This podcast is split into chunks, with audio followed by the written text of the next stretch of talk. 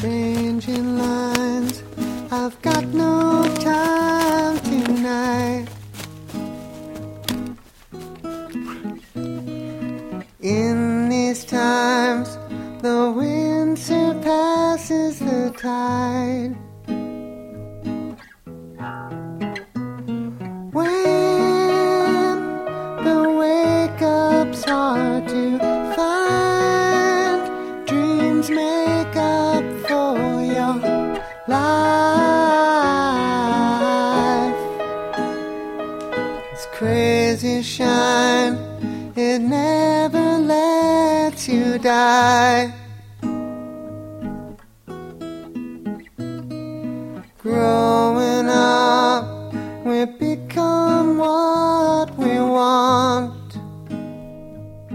Ilgaz.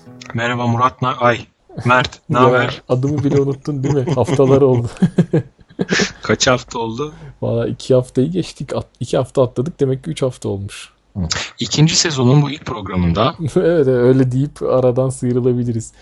Ee, ama şey ya hani belli nedenlerimiz vardı. Özellikle ben yoktum. Zaten gitmeden önce de konuşmuştuk. Ben böyle bir haftalık uzun soluklu bir yarışa gidiyorum diye. Mert Derman sonunda bir ultraya girdi sevgili dinleyiciler. Evet. Bir de öyle bir ultraya girdi ki ultra içinde ultra yapmaya kalkışıp Gördü gününü bir daha bakalım. evet. Ee, o konulara geliriz. Sen ne yaptın bu arada? Ben de işte ne yapayım sana destek olmak için hiçbir şey yapmadım. Dinlendim. Yok ama ya ormana falan gidiyorsun, koşuyorsun, takip ediyoruz yani. Bir yerlerde kayıt tutmuyorsun ama. Ee, evet ara ara ormana gidiyoruz. Öyle. Orman da sıcak. Orman var ya en tatsız zamanında aslında. Şimdi hiç günahını almayalım ormanın ama kuru, yerler kuru. Bir sürü yerlerde acayip zamanda çamur olan yollar böyle girintili çıkıntılı bir şekilde kurumuş. Feci ayak burkma tehlikesi yaratacak engebeli araziler oluşturmuş. Göletler çekilmiş, dereler kurumuş falan. Sıcak, sinek minek var. Olabilecek en, en tatsız zamanda orman. Ee, Belgrad Ormanı'nın en güzel zamanı ne zaman? Hani şimdi kötü diyorsun ya. İşte bu zaman dışında her zaman, her zaman güzel aslında. Ya şöyle Belgrad'ın bence yani kötü dediğim zor zamanı bu zamanlar. Çünkü işte dediğim gibi hani rutubet falan olabiliyor. Böyle çok çarpılabiliyorsun nefes alırken. İşte sinek oluyor. Sinek çok rahatsız ediyor ya. Yani gerçekten sinek değil de böyle sıktığı, soktuğu zaman kızartan ve kabartan böcekler var. Uçan sinek tarzı şeyler. Dönemlerde o kötü. Onun dışında bir de şey de zor oluyor. Ee, kışın çok yağmur döneminde bazı bölgelere koşulamayacak kadar balçık olabiliyor. Böyle ayakkabı falan çıkıyor yandan neredeyse. Öyle yani kirli balçık oluyor. Ha, baharlar güzel o zaman. İlkbahar ve sonbahar. Şimdi Ekim'de Kasım'da falan güzel olur. Yapraklar kızarmaya başlar böyle tam. Evet senin böyle bir iki çektiğin fotoğrafı görmüştüm. Çok hoşuma gitmişti. Aa onlar o dönem evet. Sezen Cumhur Önal koşuları başlar. Evet. Ben ne yaptım? Ben biliyorsun belki dinleyenler de biliyor. Yarışa gittim. Onu zaten konuşacağız. Yarıştan sonra da bir buçuk haftadır koşmuyorum. Küçük bir sakatlık küçük bir sakatlık nedeniyle. Ee, ama yarına itibaren başlayacağım. Bizde durumlar böyle. Ee, yakın tarihli yarış vesaire var mı diye şöyle bir düşünüyorum. Ee, çok yakın tarihli yok. Bu aralar böyle Türkiye'de yarış anlamında hani geçtiğimiz Runfire Kapadokya dışında aklıma çok bir şey gelmiyor. 16 Eylül'de Eymir yarı maratonu var. Onu zaten yaklaştıkça daha da konuşuruz. Ağustos sonu Bursa Master'larını yaptığı dağ cross şampiyonası bünyesinde e, Uludağ dağ koşusu olacaktır 10 kilometrelik. Gene o duyurulur bahsederiz o zaman. 30 Ağustos'a yakın oluyor onun tarihi. Evet bu buralardaki yarışlar aklımıza gelenler bunlar ama bir de çok büyük bir organizasyon var dünyada. Ee, olimpiyatlar başlıyor İngiltere'de, Londra'da. Ee, bu Evet. hafta sonu başlıyor. Hani tam hatırlamıyorum. 26-30 civarı spor dalı var bildiğim kadarıyla ama bizi en çok böyle e, şey yapan, ilgilendiren veya ilgimizi çeken atletizm müsabakaları olacak diye düşünüyorum. Onlar konusunda da belki önümüzdeki bölümlerde hani geldiği geçtiyse geçmiş yani neler olduğu hakkında veya hani yakında neler olacağı hakkında konuşuruz. O da gelecek hafta başlıyor. Hı. Uzunca bir süre devam edecek. Geçen hafta sonu DASK'ın düzenlediği Adam Anadolu Dağ Aşma Maratonu yapıldı. Aa evet bak onu hiç atladık değil mi? Çünkü şey biz katılacaktık katılmayınca sanki olmamış gibi Biz gitmediğimiz yarışlardan bahsetmeyiz. gözden kaçırmış olduk. Ee, evet ona da katılamamamızın nedeni yine e, Runfire Kapadokya'da benim sakatlanmam. O konuda da konuşuruz. Benim de bunu fırsat bilip kendime başka iş bulmayıp ne gideceğim canım ben de deyip. Kaytarmam. Ee, ama Dusk e, hakkında bir şeyler okudum. Bayağı güzel e, izlenimlerle dönmüş gidenler. Ya zaten aslında Dusk adama katılanlar hep çok güzel izlenimlerde dönüyordu. Bizim şansımıza geçen sene galiba öyle bir olay. Ee, sıra dışı, sert ve kuraktı. Zaten çok tepki aldı bir şekilde. Gene eski formata dönmüş diye biliyorum ben de. Evet kamp alanı biraz e, şeydi bizim gittiğimizde. Hani böyle çok iç açıcı değildi. Bu sene çok daha güzelmiş. Bir de bu sene şöyle bir farklılık oldu. Evet parkur da güzelmiş. Bir de hani o kısa, orta, uzun şeklinde olan 3 kategori bu sene bir de ultra eklendi. Hmm. Yani biraz daha uzun ve zorlu. Ama galiba geçen senenin uzunluğu bu sene ultra gibi oldu. Hani bu sene böyle daha şey kapsamlı oldu. Aslında ben çok detaylı da bakamadım. Hani sonuçlar vesaire açıklandı mı bilmiyorum. Ee, kaç ekip var, kaç takım katılmış. Sen biliyor musun? Yoksa belki bir sonraki bölümde bahsederiz. Ben de sayı olarak bilmiyorum. Yani sonuçları da giden arkadaşlardan dinlediğim kadarıyla kulak dolgunluğuyla biliyorum. Parkurun özellikle falan yani hep şey e, kulaktan kulağa. Anladım. Ama şey Runfire Kapadokya'da benle birlikte koşan e, Aykut ve Cener ikilisi Dask Adam'da da e, ultra kategorisinde birinci olmuşlar. e, onca kilometrenin üstüne bir de bunu yapmışlar. Tebrik etmek lazım kendilerini. Evet bunlar aslında onlar için antrenman yarışı Caner için biliyorsun değil mi? Evet, Bir de evet. Kalk, UTMB'ye gidiyorlar. Bir Evet. ekip önümüzdeki haftalarda aslında yaklaşan bir organizasyonda o Ağustos sonunda. Evet büyük e, dünya çapında diyelim bir organizasyon. Orada olacaklar. Zaten tarih yaklaştıkça o konuya da derinlemesine gireriz. UTMB'ye birkaç defa değindik bölümlerimizde ama Evet. böyle iyice detaylandırabiliriz. Belki de onlarca bölümdür planladığımız, konuştuğumuz hatta yaparız diye burada da e, anons ettiğimiz misafir alma konusunu orada kesinleştiririz artık diye düşünüyorum. İnşallah bakalım. Umut kesilmez teknolojiden. Peki. E, istersen biraz Zonfire Kapadokya'ya dönelim. Evet aslında Runfire Kapadokya e, Likya yolu ultramaratonunun kardeş yarışı olarak gündeme geldi. Biz daha önce Likya yolu ultramaratonu hakkında biraz konuşmuştuk. Likya yolu ultramaratonu iki, iki defa düzenlendi.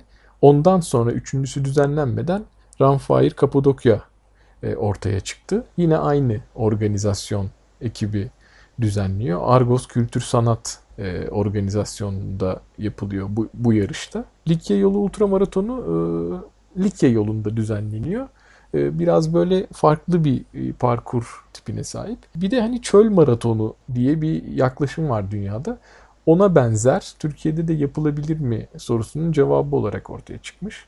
Gerçekten e, Kapadokya'da Temmuz ayında çöl maratonu diyebileceğimiz bir şekilde düzenlendi yarış. Hem parkurların türü hem de sıcaklık anlamında. Hemen böleceğim de zaten benim de çok yakın zamana kadar hani detaylı okuyup e, giden arkadaşlarla konuşana kadar kafamdaki yanlış resim hep şeydi çöl maratonu deyince işte çizgi filmlerden bildiğimiz böyle karikatürlerden çöl hani uçsuz bucaksız çöl arkada akbabalar böyle kumların üstünde sürünen koşan koşucular su su diye inleyen tipler. Benim de kafamda hep çöl maratonu buydu. Aslında biraz daha konsept farklı değil mi?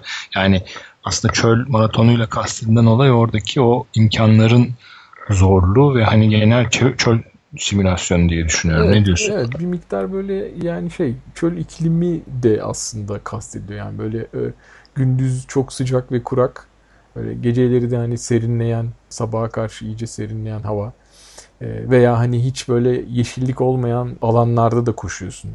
Sıcağın e, altında. Dolayısıyla hani aslında bu konsepte uyuyor. E, yani Gobi Gobi'de koşulan e, bir çöl maratonu var. Four Deserts'ın bir ayağı. Orada da bazı fotoğraflar görmüştük hatırlarsan. Hiç de senin az önce anlattığın e, konsepte uygun fotoğraflar değildi. Evet. E, dediğin gibi aslında yani tamamen de böyle çölde böyle o kum tepelerin arasında koşulan yarışlardan söz edilmiyor. Ama şey e, yarış tarzı olarak onlarla aynı yapıda. E, neyden bahsediyoruz? Çok etaplı, çok güne yayılmış ve kendine yeterlilik prensibine dayanıyor. Yani bu üç konu önemli. Dünyada düzenlenen benzer yarışlarla aynı e, şeyi paylaşıyor. e, özellikleri paylaşıyor. E, çok güne yayılmış diyorum. Yani birden fazla gün koşmak zorundasın. Ama hani bazen şöyle şeyler oluyor ya 48 saat yarışları diye. Bu bir de bunun üzerine çok etaplı. Yani birden fazla gün koşuyorsun ve birden fazla start finish'e sahip. Ve kendine yeterlilik prensibi üzerine kurulmuş. Yani yarış başlarken yanına belli miktar e, eşya alıyorsun. Onun dışında hiçbir şey edinemiyorsun. E, başka hiç kimsenin e, yardımı yardımını alarak. Yani yanında taşıyacağın tüm eşya sabit. Çantanı dolduruyorsun. E, organizasyon sana sadece su sağlıyor. Kamplarda sıcak su, soğuk su. E, koşular sırasında da sadece e, içecek soğuk su. Yani yarış boyunca arkadaşından aldığın çanta ve arkadaşından aldığın eşyalar dışında hiçbir evet. şey kullanma şansı yok. evet aynen öyle. Şimdi bu yarışa katılmaya karar verdiğimde sen de biliyorsun çok kısa bir süre kalmıştı yarışa. Ee, karar verirken de e, etkenlerden bir tanesi ya katılmayayım çünkü katılmak için hiç ekipmanım yok filan diyordum. Sağ ol sen e, bana ekipmanların tüm e, tümünü açtın. E, ben de eksiklerimi gidermiş oldum. Ben okuyamadım sen oku Mert. Aynen öyle oldu. E, senin eşyalarında ben koştum. Sponsorluğunda oldu. E, teşekkürler bu arada. Ama gerçekten de senden aldığım ekipmanlar en böyle e, kritik ekipmanlardı. Çok işe yaradı. Aslında şeyden bahsetmek lazım. yani ayakkabı dışında her şeyi benden aldı arkadaşlar en kritik ekipman dedi. evet. evet. Aynen öyle. E, aslında şundan bahsetmek lazım. E, çok etaplı ve çok güne yayılmış diyoruz. Aslında burada böyle bir gelenekselleşmiş bir yapı oluyor bu tip yarışlarda. İşte ilk 3-4 gün 30-40 e, kilometre civarında e, etaplar koşuluyor. E, beşinci veya altıncı gün çok uzun bir etap oluyor. İşte uzun gün etabı deniyor ona ve o uzun etap geceyi de kapsıyor. Yani bir gece koşusunu da kapsıyor.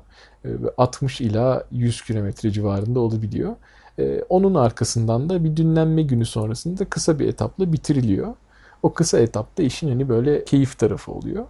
Bu yarışta aynı bu dünya çapında düzenlenen yarışların bu gelenekselliğinde düzenlendi. Şöyle söyleyeyim, Kapadokya böyle bir yarış için gerçekten mükemmel bir yermiş. Düzenlenen, seçilen parkurlar gerçekten çok e, hoştu. Yani insanın böyle koşmak isteyeceği. Yani her zaman şöyle olmadı. Starttan finish'e gidip finish noktasında kamp yapıp tekrar oradan start almak gibi olmadı. Yani kat edilen 240 kilometre e, tek bir çizgi üzerinde olmadı. Bazı zamanlar kamptan arabayla start noktasına gittiğimiz oldu. Bazen finişte 2-3 saat yolculuk yapıp başka bir kampa gitmek durumunda kaldık. Ama bunlar gerçekten işe yarar doğru kararlar ve seçimlermiş. Gerçekten güzel yerlerde yapıldı. Genel anlamda şöyle söyleyebilirim. Organizasyon gerçekten çok iyi kotarılıyor. Runfire'ı gördüm ben ama oraya gelen insanların birçoğu Likya yoluna da katılmışlardı. Aynı şeyler orası için de geçerliymiş. Organizasyondan kastım ne aslında? Birkaç parçaya ayırabiliriz. Bir ana organizasyon ekibi var böyle 3-4 kişilik. Argos Kültür Sanat'ın proje yöneticileri bunlar. Ve tabii yarış direktörü e, Taner Bey. Bunun dışında bir saha ekibi diye ayırdıkları bir ekip var. E, Argos Kültür Sanat başka bir ekipten bu desteği e, almış durumda. Saha ekibini onlar oluşturuyorlar bir kamp ekibi var. Bu da profesyonel olarak bu tip organizasyonlara kamp ortamı sağlayan başka bir profesyonel ekip. Bunun ötesinde bir de gönüllüler e, ve yardımcılar var. Tüm bu parçaları bir araya getirip baktığın zaman çok güzel işleyen bir makine gibiydi. Ben hani organizasyonun bu işleyişinden çok memnun kaldım. Neleri kastediyorum aslında bir miktar onlardan bahsedeyim. Öncelikle kamp hiç yani beklediğim gibi değildi. Gerçekten e, lüks diyebileceğimiz bir kamp ortamı var. Bence çok büyük bir çadırda 4-5 kişi kalıyorsun. Ee, hani eşyalarını istediğin gibi yayabiliyorsun etrafa. Ee, çok rahat. Böyle kilimlerin üzerinde yatıyorsun. Kıl çadırlar kuruyorlar ve bu kıl çadırlar gerçekten şey güneşin çatında bile olsa içi çok serin oluyor. Ee, gece de soğuktan koruyor. Gerçekten efektif çadırlar. Onun ötesinde böyle portatif bir tuvalet ve duş ekipmanı var. Bir kamyonun arkasına yüklenmiş. Ben bunu kampa gittiğimde duyunca çok şaşırmıştım. Çünkü ben şey düşünüyordum böyle 6 gün boyunca koşacağız ve teke gibi kokacağız terden diye. E, oysa öyle değilmiş yani. Yarış bitiyor geliyorsun ve duş hazır. Hemen girip duşunu alıyorsun. İstersen eşyalarını yakıyorsun. Şofben var. Hani soğuk duş almak istemeyenler ılık duş veya sıcak duş da yapabiliyorlar. Dört tane klozeti olan bir tuvalet kamyonu var. Yani düşündüğü zaman bunlar hani e, koşucular açısından gerçekten çok önemli. Bir tane toplanma yeri gibi, yemek yeme yeri gibi bir büyük bir çadır var. Ve bu kamp, bu bahsettiğim çadır ve e, tuvalet ekipmanı, mutfak ekipmanı şöyle oluyor. Bir gün koşuya başladığın anda kamp ekibi bunu sökmeye başlıyor ve sen finişte gittiğin zaman bu kampı yeniden kurulmuş görüyorsun. Yani hiç beklemek zorunda kalmıyorsun. Bu gerçekten koşullar açısından çok güzel. Bunun ötesinde organizasyonu ele alırsan aslında yarış böyle 5-6 etaplı diyoruz. 6-7 günde koşuluyor diyoruz ama 9 günü kapsıyor. Öncesinde bir otelde geçirdiğim bir gece var. Güzel bir otelde kaldık. Güzel yemekler yedik. Argos Kültür Sanat'ın Kapadokya'da bir tane restoranı var. Orada da çok güzel bir akşam yemeği verdiler. Hatta ben böyle işte cumartesi akşam yemek yiyoruz. Pazar sabah kahvaltı yapıyoruz filan. Düşününce böyle Aa, ne güzel ultraya geldik filan diye seviniyordum. Gerçekten böyle o ana kadar yeme içme, keyif sefası, sohbet sefası çok güzel geçiyor. Pazar günü böyle bir fake start yapılıyor.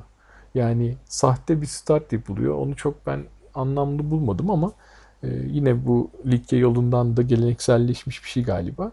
Basın sabahın köründe ertesi gün gelemeyeceği için basın için böyle bir tane 10 dakikalık bir koşu düzenleniyor. Onlar fotoğraf alıyorlar, röportaj yapıyorlar vesaire.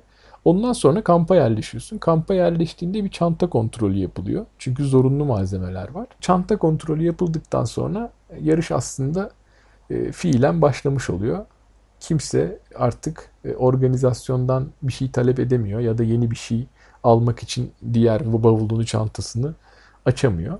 Artık yarış başlamış oluyor. Saha ekibi ile ilgili de hani bu organizasyonun parçalarından bahsediyorken onlar da çok böyle özverili ve iyi çalışan bir ekip. Parkurları çok iyi tasarlamışlar. Kontrol noktaları çok efektif. E, düşündüğün zaman gerçekten çok güzel e, çalışılmış. Onun dışında ne söyleyebilirim? Gönüllüler yine aynı böyle Likya yoluma ultramaratonuna katılan gönüllüler gelmişler. Onlar da böyle hani bu işe çok alışmış insanlar. Sanki ekibin bir gerçekten bir parçasıymış gibi bu işleyen makineye destek veriyorlar. Düşündüğüm zaman hani bu organizasyonda koşuculara sağlanan nasıl diyelim fasiliteleri düşündüğüm zaman hiçbir eksiklik görmedim. Gerçekten hani yaşadığın herhangi bir sorunda e, hemen hızla çözüm bulunabiliyor. Onun dışında yarış hakkında bir miktar söz edebilirim. İlk gün 30 e, kilometre civarında bir parkur koştuk. İkinci gün 43 kilometre civarında bir parkur koşuldu. Üçüncü gün yine bir 30 kilometrelik bir parkur vardı. Artı eksi 1-2 kilometre olabilir çok net hatırlamıyorum. E, dördüncü gün 28 kilometrelik bir parkur koştu. E, beşinci gün öğlen başladı. Genelde bu ilk dört gün sabah 8-9 gibi başlıyorduk koşuya. Beşinci gün saat öğlen 12'de başlandı Tuz Gölü'nün kıyısında. O gün 95 kilometre olarak açıklandı parkur. Aslında düşündüğünde ultramaraton içinde bir ultramaraton ciddi bir koşu olacak diye başlandı. Düz mü? İniş çıkış ne 95'te mesela? Ee, aslında hemen buna cevap verirken şu detayı söyleyeyim. Saha ekibi her gün bir sonraki günün e, parkurunun uzunluğunu ve e, detaylarını anlatıyordu. Yani işte nasıl bir nasıl gidilecek, nereden dönülecek vesaire gibi. E, ama hiçbir zaman eğimden bahsedilmedi. Yani yükseklik kazanımı, eğim profili vesaire hiç söylenmedi. E, bu aslında eksikliklerden biriydi. Çünkü yani uzun koşular yapan sen ben biliyorsun bizim için çok önemli olan eğim grafiğidir. Koşunu ona göre planlarsın. Belki de biraz hani böyle sürpriz olup e, olmasını istediler bilemiyorum. Şöyle söyleyeyim 5. günün o 95 kilometrelik parkur e, neredeyse düze yakındı. Yani ilk 55-60 kilometresi zaten Tuz Gölü'nün kıyısında hiç eğim değişmeyen bir e, profilde gidiyorsun. Sonra böyle kısa bir bölümde 250-300 metrelik bir kazanım var. 200 metre galiba. Onun dışında çok fazla bir eğim yok. O parkur öyleydi. Biraz sonra da bahsedeceğim. Ben 65. kilometrede bıraktım yarışı. O uzun günde. E, sonrasını çok iyi bilmiyorum dolayısıyla o parkurun ama e, sonradan Aykut eğim grafiğini yayınlamış. Dediğim gibi neredeyse düz bir parkur diyebiliriz 95 kilometre. Ama ondan önceki günlerde ciddi eğimler vardı. Ciddi yükseklik kazanımları vardı. Aslında az önce de bahsettim. Hani akşamları saha ekibi böyle bir briefing yapıyordu. E, briefingde sadece şu söyleniyor. Yani ertesi gün e, şu kadar kilometre koşulacak ve bir PowerPoint slide hazırlanmış. İşte hani şu şuradan başlayacaksınız, şu yolu takip edeceksiniz diye bir yol fotoğrafı. Şöyle bir kaya göreceksin, sağa döneceksin. E, mavi bir kapı gelecek karşına sola döneceksin gibi. Biraz adres tarif eder gibi bir anlatım vardı. Aslında bu anlatım böyle komik geliyor ilk başta. Biz de gülüyorduk. Hani 30-40 kilometrelik bir yolun nasıl tarifi yapılır diye. Hepsi aklında kalmıyor ama bazı kilit noktalar aklında kaldığı zaman e, yol kaybetmemek açısından faydası oluyor. Şunu söylüyor söyleyeyim. Ranfail Kapadokya'da yol işaretlemesi yok denecek düzeydeydi. Yani yapılmamıştı denebilir. Bazı noktalarda vardı sadece. Şöyle söyleyeyim ben hani bu tip bir yarışa çok katılmadım veya ultramaratonlarda çok yer almadım ama hem katılan arkadaşlarla yaptığımız sohbetlerde hem de okuduğumuz yarış raporlarında şunu gördüm. Genelde böyle tüm yol işaretlenmiş oluyor e, belli yöntemlerle ve sen hani koşarken sadece işaretlere odaklanıyorsun. Sen mesela İznik'te koştun, İspanya'da koştun, İrlanda'da koştun. Nasıldı bilmiyorum işaretlemeler. E, burada öyle bir şey yoktu. Buranın konseptini şöyle belirlemişler. E, her gün bir sonraki günün etabı elindeki GPS'lere yükleniyor.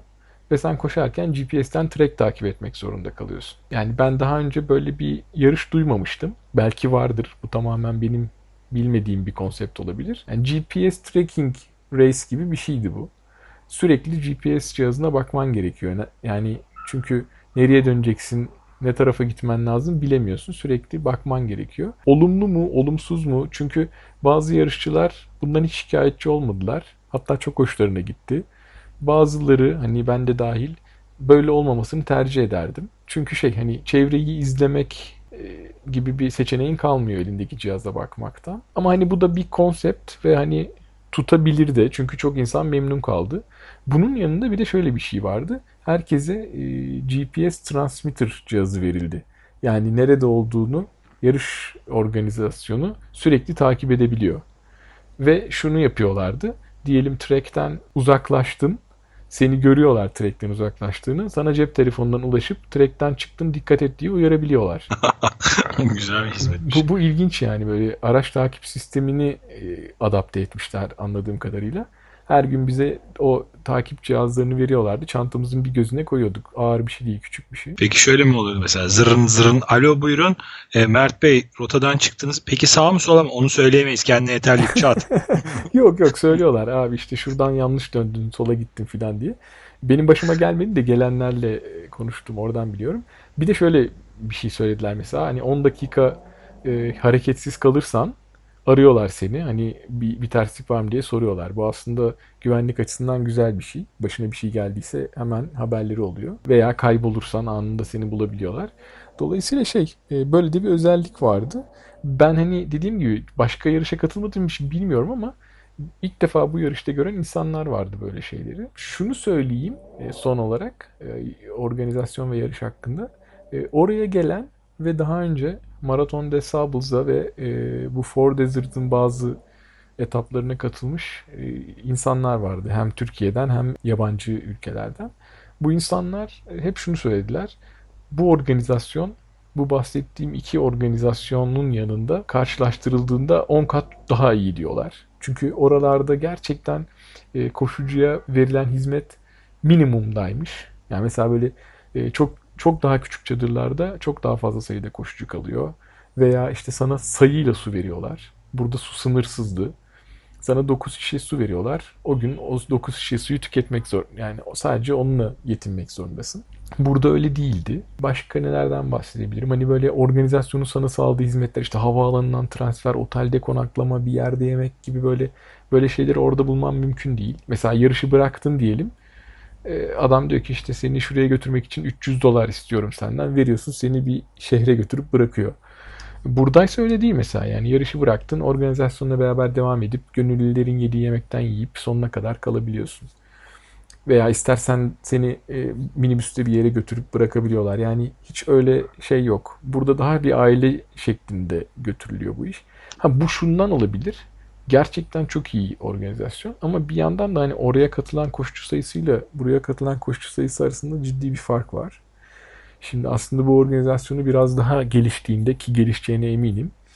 E, diyelim böyle birkaç sene sonra 500 koşucu ya da 1000 koşucu olduğunda da izlemek ve orada gözlemek lazım. Umarım böyle şeyler olur ve hep de böyle devam eder. Evet ben aslında şimdi ben bir takım şeyler sormak istiyorum sana. Sen çok genel Evet aslında öyle daha iyi olur. Hı hı değerlendirdin ama hani benim bu olayla ilgili daha koşan biri olarak o gözle merak ettiğim bazı şeyler var. Mesela bu çok gün koşularının farkını ben kafamda oturtmaya çalışıyorum da düşündükçe ve dinledikçe mesela bana korkutucu geliyor. Yani hani e, sen bunu nasıl değerlendiriyorsun? Sen de sonuçta belli bir yönde antrenman yapan, belli yarışlar koşan ve hep böyle değil mi tek seferde kurşun harcama üzerine evet. koşular yapan bir adamsın. Şimdi bunu böyle günlere dağıtmak, enerjini, uykunu, yemeğini ayarlamaya çalışmak, e, böyle yani birkaç güne eforu yaymak ve biraz daha anlamda güç tasarrufu sağlamaya çalışmak da aslında ayrı bir konu değil mi? Ayrı bir strateji. Evet kesinlikle. Ben giderken bir kere korkuyordum. Çünkü benim böyle üst üste yaptığım koşu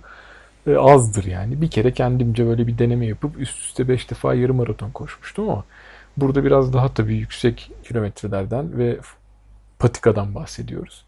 E, ben de senin gibi düşünüyordum. Şöyle söyleyeyim, beslenmeyi biz şöyle çözdük. Biraz bilimsel çözdük işte. Caner Aykut ben, sen de biliyorsun mailleri takip ettin. Yani şunu dedik hani günde 2500-3000 kalori arası alacak yiyecek götürürsek yanımızda kendimizi aç hissetsek bile kalori ihtiyacımızı alacağımız için bunu kafaya takmamamız gerekir diye düşünüp bilimsel yaklaştık ve gerçekten böyle yürüttük meseleyi.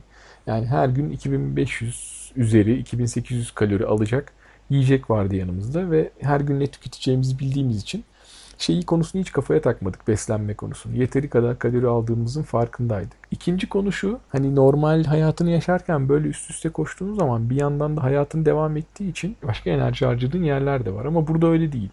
E, yarış bitiyor geliyorsun ve çadırda yatmaya başlıyorsun. Yani senden beklenen hiçbir şey yok. Tamamen dinlenme odaklı oluyor. Yani hem fiziksel anlamda dinleniyorsun hem zihinsel anlamda. Hani istersen böyle kendi içine kapanıp müziğini dinleyip bütün gün yatabiliyorsun. Gerekirse esnetme, masaj vesaire de hani arkadaşlar arasında oluyor. E, dolayısıyla şey normal yaşamda üst üste yapmaktan biraz farklı. Bir de tabii işin şey tarafı var, motivasyon tarafı var. Ya ben mesela ilk gün 30 kilometre koştuktan sonra ertesi günün 43 kilometre olduğunu duyunca hani düşünsene 42 kilometrelik bir yarışa 8 hafta 16 hafta falan hazırlanıyoruz.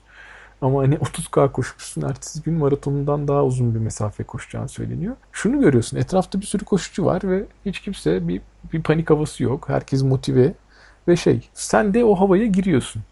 Bir de şöyle bir şey var senin merak ettiğin işin tarafı. Mesela e, her günü hep bir sonraki günleri aklında tutarak koşuyorsun. Yani eforu o güne dağıtırken o gün sonunda yapabileceğin en iyisini, yapabileceğin en iyi 30 kilometreyi koşmuyorsun hiçbir zaman. Ya ben mesela bazen öyle başlıyordum. Ee, ama böyle 3-5 kilometre sonra aklına şey geliyor. Daha bugün ikinci gün önümüzde şu kadar mesafe var diyorsun. Ve hani frene basıyorsun. O, o, o şey iyi oluyor. Hmm, nasıl diyeyim? Farkındalığı kaybetmemek lazım. Yoksa kaybeden insanlar oldu ya sakatlık ya da böyle e, aşırı yorgunluk, dehidrasyon olabilir. E, hep kafamızda şey vardı. Aslında bizim biraz da böyle grupça gidiyormuş gibi bir durumumuz oldu. Birbirimize fayda sağladık. Caner Aykut ben. Sonra tabii orada tanıştığımız birkaç arkadaş da. Hani böyle birbirimizi uyardık. Yer yer yavaşlamak konusunda, yer yer bir şeyler yemek veya içmek konusunda. E, dolayısıyla şey, senin sorunun cevabı aslında şöyle. iyi beslenme, çok iyi dinlenme yapıyorsun. İyi motive oluyorsun çevrendeki insanlardan dolayı ve şey, e, her zaman önünde kalan kilometreleri ve günleri düşünüp eforu ona göre düşürüyorsun. Yani ben de mesela yapamam zannediyordum ama ayaklarım sakatlanmasaydı 95 kilometreyi bitirmek için hala içimde güç olduğunu hissediyordum. Ya hep lafı geçiyor şu sakatlığı da anlatsana aslında biraz. Yani ya çünkü evet. aslında biraz önlemler ve dikkat edilmesi gereken şeyler değil mi ders çıkarılabilecek bir detay diye düşünüyorum. Ne diyorsun? Evet aslında yani aslında Caner bunu çok güzel yazmış e, yarış raporunun sonunda e, yarış deneme yanılma yeri değildir. Öncesinde iyi planlama ve analiz çalışma yapmak gerekir diye. Ben bunu yapmakta geç kaldım. Çünkü daha önce de söylediğim yarışa çok kısa zaman kala kaydoldum. Yiyecek ve ekipman olayına çok fazla takıldığım için ayakkabı, çorap vesaire kısmı tamamen geri planda kaldı. Benim başıma gelen şu. ilk gün e, ayaklarım su toplamaya başladı. Ayak tabanlarım. Hiçbir önlem almadım. Yani bu olur herhalde bu kadarcık deyip ikinci gün önlemsiz bir şekilde yola çıktım. İki gün üst üste bu kadar çok yol kat edip bir de hani patikaya alışkın olmayan ayaklarla bu işi yapınca ikinci gün iş çok büyüdü. Ayak tabanlarımdaki su toplamalarının boyutları çok büyüdü. O günün sonunda bir önlem almaya çabaladım. Hani içindeki sıvıyı boşaltıp onu rahatlatmak anlamında bir şeyler yaptım. Üçüncü güne bantlayarak başladım ama hiçbir şey fark etmedi. Üçüncü günün sonunda artık enfeksiyon da hafif hafif başlamıştı. Ee, zaten dördüncü günün sonunda yürüyemez haldeydim. Ee, akşam yani yarış sonrası topal topal yürüyüp işte ambulanstan veya oradaki UMKE ekibinden destek isteyip pansuman yaptırıyordum. Uzun etaba böyle başladım. Ve şey uzun etabın 65. kilometresinde artık adım atamaz hale gelmiştim ve yarışı bırakmak zorunda kaldım. Benim yaptığım yanlış şudur. Patika antrenmanı hiç yapmadım neredeyse. Hiç diyebilirim. Ee, ve kalkıp böyle bir yarışa gittim. Burada e, akla hayale gelebilecek her türlü zeminle karşılaştık. Hani ben yarışı bırakana kadar yaklaşık 200 kilometre koştum. Bu 200 kilometre boyunca aklına gelebilecek her türlü zeminde koştuk. Bunun için asfalt da dahil. Ee, ama mesela patikanın bittiği tamamen hiç yol olmayan noktalarda da koştuk. Kayalık veya tarlalık yerlerde. Ee, dolayısıyla benim ayağım hiç alışkın değil böyle şeylere. Özellikle bu tarlalarda çok acı çektim koşarken. Bir yandan da ayakkabının bir numara büyük olması konusunun çok altını çizmişler. Ama ben bu konuyu da es geçtim. Çünkü iki hafta kalmıştı. İki kararda da riske etmiş olacaktım. Ya yeni bir ayakkabı alacaktım. Hiç koşmadan orada deneyecektim. Ya da var olan ayakkabıyla şansımı deneyecektim. Ve çoraplarla değil. Ben ikinci yöntemi seçtim ve yanlış bir karar vermişim. Buradan edindiğim deneyim şudur. Eğer bir daha böyle bir yarışa katılacak olursam ki böyle bir yarışı bitirebileceğimi kendim de görmek adına e, tekrar katılmayı düşünüyorum. Patika koşullarını, antrenmanlarını çok arttıracağım. Ayağımın buna alışması lazım doğru ayakkabıyı bulana kadar deneme yapmam lazım. Bu biraz masraflı olacak. Ve tabii doğru çorap kombinasyonunu. E, ve hatta bu konuda çalışmaya başladım bile. Su toplamasının kaynağını biraz teorik olarak öğrenmeye çalışıyorum. Aslında çok komplike bir şey değil. E, dar ayakkabı, kötü çorap, terleme e, vesaire. Ve tabii şey şunu öğrendim. Ayaklar su toplanmadan önce olası su toplayacak yerleri bantlamak, onu doğru şekilde koşuyu hazırlamak gerekirken ben olay olduktan sonra buna müdahale etmeye çalıştım. O da yanlışmış. Ee, şöyle bunu şey diye özetleyebiliriz aslında. Bilgi ve fiziksel olarak antrenman eksikliği. Yarıştan sonra da bir buçuk haftadır e, koşamıyorum hala. Belki yavaş yavaş başlayabilirim. Çünkü enfeksiyondan dolayı su toplamı olan yerlerin bütün derisini aldı oradaki e, ilk yardım ekipleri.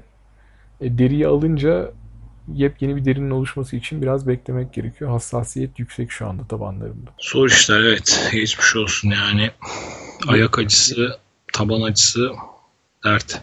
Evet ama şöyle söyleyeyim hani bu yarış bırakmak da ayrı bir konu biliyorsun ultramaratonlarda. yani bütün yarışlarda öyle ama ultramaratonlarda daha da e, önemli bir konu. Aslında böyle bir gurur meselesi halinde konuşulur hep ultramaratonlar hakkında. Yani sürünsen de ölsen de bir şekilde böyle amuda kalkıp emekleyerek bitirmen gerekir gibi bir görüş vardır. Ben epey bir zorladım ama şey e, başka sakatlıklara yol açmak gibi bir korku oluştu. Çünkü böyle o sırada yürümeye çalışıyordum. E, yürürken yampiri yampiri basıyorsun böyle aya- ayağını. Dışa basıyorsun, birini topuk basıyorsun.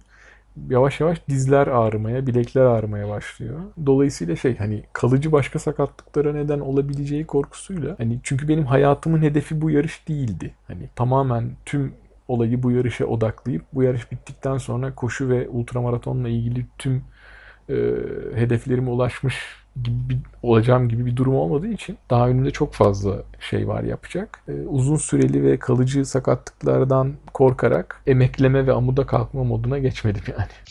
Evet doğru karar aslında düşününce.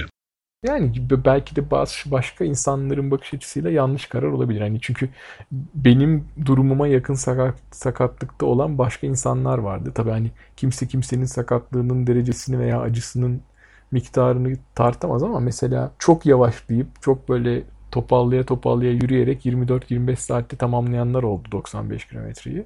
Onları takdir ediyorum ve saygıyla karşılıyorum ama ben yapamadım. Belki benim sakatlığımın derecesi veya acımın derecesi daha yüksekti veya benim hani e, endişelerim, korkularım daha farklıydı bilmiyorum.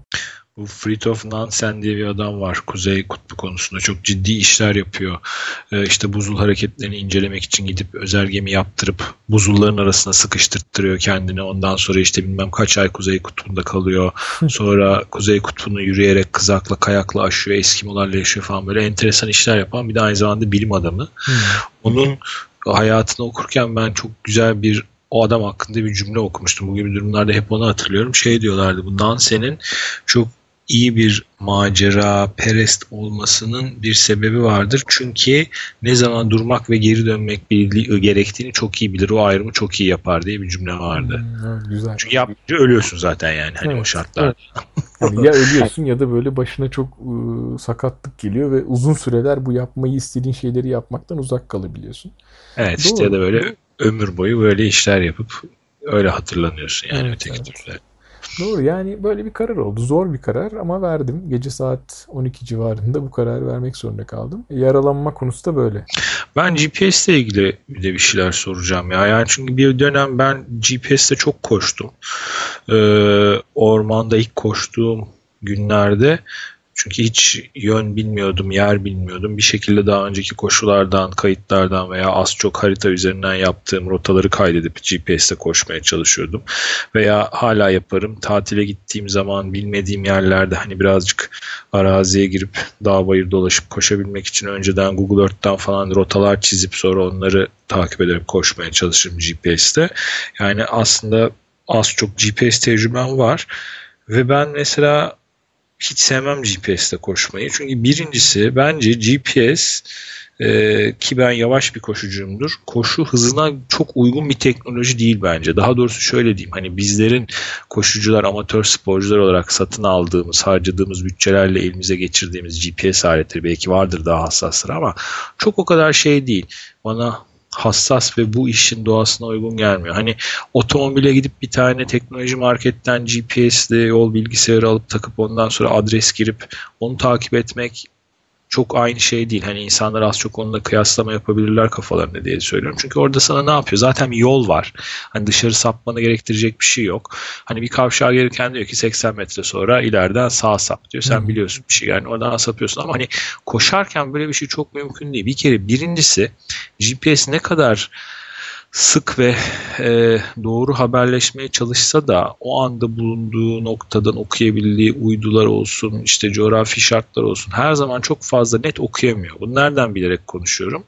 Şey benim çok başıma gelir mesela. Daha önce koşarken yapmış olduğum bir e, rota kaydının üzerinden tekrar bakarak koşmaya çalıştığımda aynı cihazın mesela bir hafta önce yapmış olduğu kayıttan atıyorum 8 metre 10 metre sağda veya solda koştuğumu görürüm o anda. Hani paralel ama mesela kaymıştır koordinatları.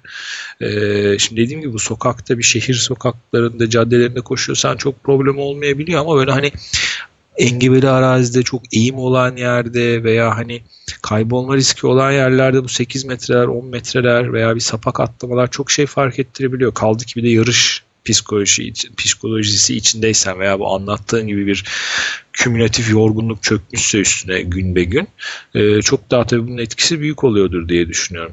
Bir de şöyle bir şey var. Mesela GPS'te o an bulunduğun noktada bile elindeki GPS çok hafif sağa sola 5-10 derece döndürsen bile bir anda ekrandaki bütün iz 180 derece takla atabiliyor. Evet. Yani aletin de kafası karışabiliyor. Evet. Şimdi bu böyle hele bir de ilk defa eline alıp koşuyorsa insanlar ben bunun çok büyük sıkıntı teşkil edeceğini düşünüyorum. Çünkü GPS'te de aslında koşmayı öğrenmek lazım. Yani evet, naçizane evet. şunu söyleyeceğim. Mesela GPS'te o an bulunduğun noktayı iz üzerindeki konumunu değil de aslında senin biraz sonra girecek olduğun rotanın yönünü bilerek bakarak koşuyor olman lazım. Çünkü hmm. o anda hani ay biraz sola mı sola mı demeye başladığın anda çıldırıyorsun. Çünkü ibra oynuyor, ekran oynuyor, sen sağa gidiyorsun, sola gidiyorsun, olmadı diyorsun, geri dönüyorsun, cart diye bütün iz bir anda dönebiliyor. Yani GPS'te senin olduğun noktaya değil de hani ileride yol hafif sağa bükülüyor veya atıyorum uzun süre düz gidiyor. Onları görüp bilip sonra GPS'i aslında yardımcı olarak kullanıp yine hissiyatla ve oradan aklında kalanlarla takip ederek koşmaya çalışman gerekiyor ki bu da biraz refleks haline gelene kadar tecrübe isteyen bir şey. Hani hmm, biraz bunu nasıl diyeyim çok fazla GPS'i kafaya takmadan yardımcı eleman olarak görebilecek şekilde koşmaya alışmak lazım ki anlattığın coğrafyada aslında bu bayağı zor diye düşünüyorum. Evet. Çünkü çoğu yerde böyle çok net bir iz patika da yok diye evet, düşünüyorum. Evet. Tuz Gölü fotoğraflarına falan bakıyorum. Şey yani buz pateni pisti gibi bir yer. Evet evet. Ya bir de şey mesela e, dediğin gibi şey çok fark ettiriyor. Mesela e, Tuz Gölü'nün kıyısında koşuyorduk ve bir yerden tuza inmemiz gerekiyordu. Yani gölün üstüne inmemiz gerekiyordu. E, ve şey bu Tuz Gölü'nde olmak veya yanında olmak 10 metrelik bir farkla belirleniyor. Ve nerede ineceğini tam göremiyorsun GPS'ten. Arada da böyle sazlık bir bölge var. Mesela bu tip yerlerde çok etkileniyorsun. Yani ben tarladan mı koşacağım, tuzun üstünden mi ve nereden geçeceğim? Eğer birisi tuzun üstüne geçmenin yolunu bulmuşsa senden önce geçmişse bir avantaj sağlıyor. Çünkü tarlada yavaş koşuyorsun. Bir başka benzet başka bir örnek şöyle. Ee, bir kayalıkta koşuyorsun diyelim. Bir noktadan aşağı iniliyormuş aslında GPS'te. Ve hemen aşağı inince de e, yukarıdan baktığında 5 metre sağda koşuyor oluyorsun. Yani ya kayanın üstünde koşacaksın ya da 30 metre aşağıda ama 5 metre sağda koşuyor olacaksın. Bunu GPS'ten ayırt edemezsen sen yukarıda koşuyorsun bir süre. Sonra abi bakıyorsun ki bambaşka bir yöne gidiyor yol. Tekrar geri dönüp aşağı inip tekrar gitmen gerekiyor. Bu tip noktalarda gerçekten sıkıntı yarattı. Bir de dediğim gibi sürekli GPS'i takip etmek biraz zor. Yani aslında bu konunun üstüne çok durmak istemiyorum. Çünkü organizasyonun bütünüyle iyi olduğunu düşünüyoruz. Bir tek bu noktada bir aksaklık var. Çok Yok bu da bir yaklaşım olarak yaklaşım evet. olarak kabul etmek lazım aslında. Tabii, yani, tabii. Hani... yani kötü demiyorum. Sen de sanırım öyle demiyorsun. Sadece hani sana uygunluk ve bana uygunluk gibi bir bakış açısıyla değerlendiriyoruz. Yani ben şunu tercih ederdim. GPS tamam olsun bir şekilde yani bir kaybolma durumuna karşı. Ama hani böyle çok rahatlıkla takip edebileceğim işaretler. Mesela hani sprey boyayla yapılmış işaretler ve yani çok ufak böyle tahta parçaları. Bir de şöyle mesela organizasyonda şöyle bir konuşma oldu aramızda. Onlar da şey dediler. Mesela işaret levhaları koyuyorlarmış. Çalınıyormuş böyle hani köylüler veya oranın insanları tarafından. Yani böyle sıkıntılar da yaşamışlar. Belki de hani hiç bizim bilmediğimiz bir sürü sıkıntı var bu konuda. E, ama hani tamamen şeyi konuşuyoruz ya böyle ah keşke şöyle olsaydı diye. Ah keşke şöyle olsaydı diyebileceğimiz çok az şey var diye işte. Bir de onlardan sadece e, önemli olanı bence bu GPS. Senin söylediğin her şey doğru. Orada bunu yaşadık. Özellikle yarış yaptığını düşünürsen bir dakika iki dakika kaybetmek bile insanın moralini çok bozabiliyor. Bir de dediğin gibi yorgunsun.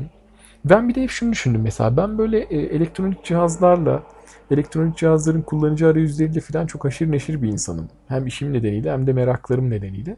Ama oradaki yarışçıların bazılarını gözlemlediğim kadarıyla böyle değiller. Yani mesela elektronik cihazlarla arası iyi olmayan insanlar var. Bu hani tamamen sevmek sevmemek meselesi. Eğer böyle bir sıkıntın varsa bu sana büyük bir dezavantaj sağlayabilir. Ya ben şey yapıyordum mesela işte menülerine giriyorum, onu değiştiriyorum, bunu değiştiriyorum. İşte sen diyorsun ya mesela 180 derece oynuyor. Oynamasını kapatıyorum. İşte zoom yapıyorum. 5 metre detaya iniyorum. Bazen çok yukarı çıkıp kontrol noktası ne taraftaymış bakıyorum. Hani böyle biraz haşır neşirsen daha rahat oluyorsun. Ama olmayan insanlar vardı ve ciddi negatif etkilendiler bu durumdan yani. Bu da başka bir yönü işin. Pardon power hangisi diye geliyor değil mi? Yani evet. Mesela doğru yani. Kırmızıyı mı takip edeceğim, maviyi mi diyor mesela hani. Ee, sen baktığında anlıyorsun ki işte aslında kırmızı oradaki asfalt yol ama mavi sonradan yüklenmiş şey. Hani settings'ine girsen göreceksin falan. Yani böyle sıkıntılar oldu evet. Apayrı iş yani. Evet zor iş o anlamda. Bir de şey yani etrafı çevreyi görme adına da bence dezavantaj. Ben hatırlıyorum ben GPS'le haftalar aylar boyu ormanda koştum. Öğrenemedim yol. Hala böyle kunduz gibi elimde GPS'de aman sol iki adım geri falan yaparken sonunda bir gün sıkıldım bakmayacağım ulan dedim attım kenara GPS'i. Bir hafta sonra her yere ezbere biliyordum. Çünkü evet etrafına bakmaya başlıyorsun. Öteki şey gibi bu bir şehre gidip metro ile dolaşmak gibi. Yani hani her yeri görüyorsun müzeleri bilmem neleri meydanları ama ne neyin neresinde şehrin neresinde ne kalıyor bilemiyorsun. Yani. Hani bizim parkur öğrenme gibi bir derdimiz yoktu ama şey şu vardı hani Kapadokya'da koşuyorsun böyle bir daha belki de hiç gelmeyeceğin gitmeyeceğin yerler ya da hiç, hiçbir insanın gitmediği yerler oralar. Oraların keyfini çıkarmak varken bazen çıkaramıyorduk ama şöyle söyleyeyim bu, bu konuştuğum da her zaman olmuyor. Mesela bazen bir yola giriyorsun bir patikaya GPS'e de bakıyorsun böyle gerçekten 1-2 kilometre o patikada gidiyor görünüyor. GPS takıyorsun çantana. orada keyifle koşuyorsun. Böyle zamanlarda çok oldu hani. Hakkını vermek lazım ve gerçekten çok güzel manzaralar eşliğinde de koştum. Ta ki o telefon gelene kadar değil mi? Mert Bey rotadan Evet, çıktı. rotadan çıktınız ya. Da senin aklına takılana kadar ulan ben patikada gidiyorum ama gerçekten gitmem mi gerekir deyip hemen GPS'i çıkarıyorsun. Telefon sessizde mi kalmış acaba? diye. Evet. tekrar bu sefer GPS'le yaşamaya başlıyorsun. Ama şey bu da dediğim gibi farklı. Mesela şey e, yabancılar bu konudan hiç şikayetçi olmadılar. Bir İtalyan çocuk vardı, bir Danimarkalı koşucu vardı. E, onlar hiç mesela bu konuda bir sıkıntı dile getirmediler. Çok rahat koştular ve hani yani ne güzel 10 dakika ses çıkmayınca arıyorlar ya da kaybolunca arıyorlar ne güzel falan dediler. E, bilmiyorum hani demek ki görüşler farklı. Tabii canım ben İtalyan Dino ile sonra tanıştım yarıştan sonra İstanbul'da bir küçük kutlama organizasyonunda bayağı vakit geçirdik onunla da. O zaten maşallah Dino orada elektrik ve su olayını görünce indirmiş şalteri zaten. Sürekli durup durup ah Hilton, Hilton kesintisiz elektrik var, sınırsız su var, Hilton, Hilton diye dolaşıyordu ortalıkta. Evet, yani. evet. On, yani dediğim gibi organizasyonun o tarafı e, takdire şayan. Mesela bak su demişken onun da altını çizmek istiyorum. Bence bu su konusunda da böyle bir bir, bir, terslik var gibiydi. Sınırsız su var. Gerçekten çok teşekkür etmek lazım. İstediğin kadar su içip istediğin kadar su alabiliyorsun. Ama sular yarım litrelik pet şişelerde. Yani ve herkes için böyle. Yani bilmem kaç tane koşucu, bilmem kaç tane görevli, gönüllü vesaire dediğin zaman herkes ortalama günde 8 tane yarım litrelik pet şişe tüketse sayıyorsun, çarpıyorsun, bölüyorsun binlerce pet şişe. Ya belki başka bir çözüm bulunabilir. Yani biz zaten yanımızda su içmek için şişeler veya yemek yemek için kaplar taşıyoruz. Bir yerden gidip onları kendi kabımızda alabilsek çok daha güzel olurdu. Daha çevreci olurdu. İşte onlar seneye işaretleme olarak işe yarayacak. Olabilir evet. Söyleniyorsunuz bu kadar GPS diye. Buyurun petleri takip edin. Evet aynen öyle. Ya aslında bu pet konusunun ben altını çizmek istiyorum.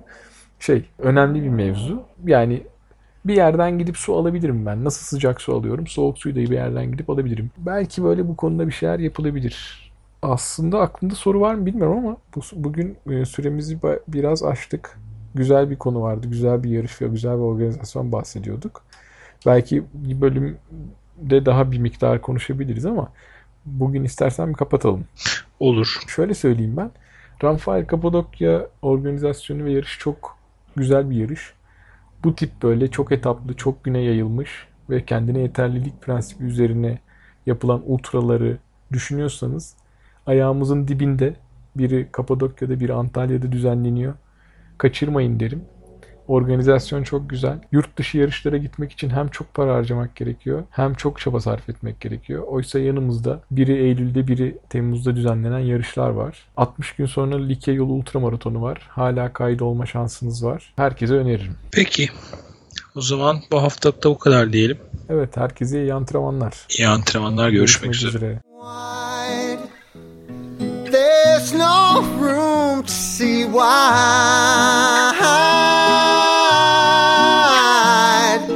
time.